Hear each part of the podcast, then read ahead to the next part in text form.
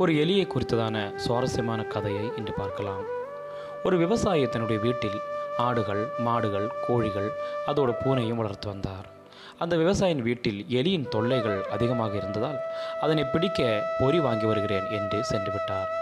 உடனே எலி கோழியிடம் போய் இதனை கூறி உதவி கேட்டது.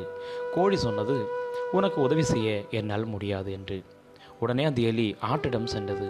ஆடு செல்லமாக வளரும் நானே வீட்டுக்குள் எப்போதாவது தான் அனுமதிக்கப்படுகிறேன்.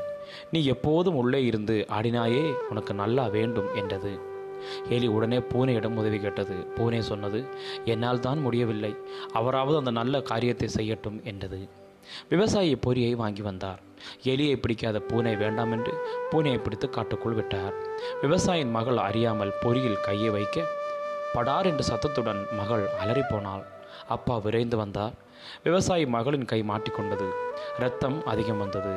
வைத்தியரிடம் அழைத்து சென்றார். நாட்டுக்கோழி கறி சமைத்து கொடுக்க சொன்னார். கோழியும் காலியானது. சுகமானவுடன் ஒரு நன்றி கூட்டம் வைத்தார். அதற்கு ஆட்டை அடைத்து சமைத்தார் விவசாயி. எனக்கு உதவி செய்திருந்தால் எல்லோரும் உயிரோடு பிழைத்திருக்கலாம். இப்போது நான் மட்டும்தான் உயிரோடு இருக்கிறேன் என்று நினைத்தது எலி. வேதத்திலே திமிர்வாதம் என்னும் வியாதி வந்து செயல்பட முடியாமல் படுத்த படுக்கையாய் இருக்கும் தங்களின் நண்பனை மற்ற நான்கு நண்பர்கள் இயேசுவிடம் அழைத்து செல்ல எண்ணினார்கள்.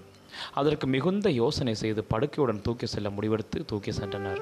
ஆனால் அவர்களால் இயேசுவின் அருகில் செல்லவே முடியவில்லை. இருந்தாலும் முயற்சியை விடாமல் கூரை மேல் ஏறி கூரையை பிரித்து தன்னுடைய நண்பரை இயேசுவின் முன் இறக்க முடிவெடுத்தனர். இயேசு இந்த நான்கு நண்பர்களின் ஒருமனப்பட்ட விசுவாசத்தை கண்டார். உடனே அந்த திமிர்வாதக்காரனுக்கு சுகத்தையும் கொடுத்தார். இதை கேட்கும் அருமையான தெய்வ பிள்ளைகளே நீங்கள் வசிக்கும் இடத்தில் அருகில் உள்ளவருடன் வேலை செய்யும் இடத்தில் உடன் பணிபுரிகிறவர்களுடன் எப்படி இருக்கிறீர்கள்? மற்றும் உங்களுடைய குடும்பத்துடன் நீங்கள் எப்படி ஒற்றுமையாக இருக்கிறீர்களா? கசப்பு வெறுப்பு இல்லாமல் மன்னிப்பு சகிப்புடன் இருக்கிறீர்களா?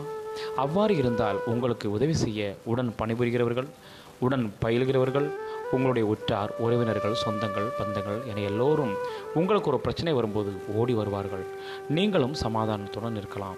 ஒன்றுபட்டால் உண்டு வாழ்வு என்பது உலக பழமொழி.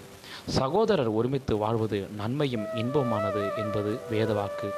எல்லோருடனும் ஒற்றுமையாக ஒன்றுபட்டு வாழ கற்றுக்கொள்வோம்.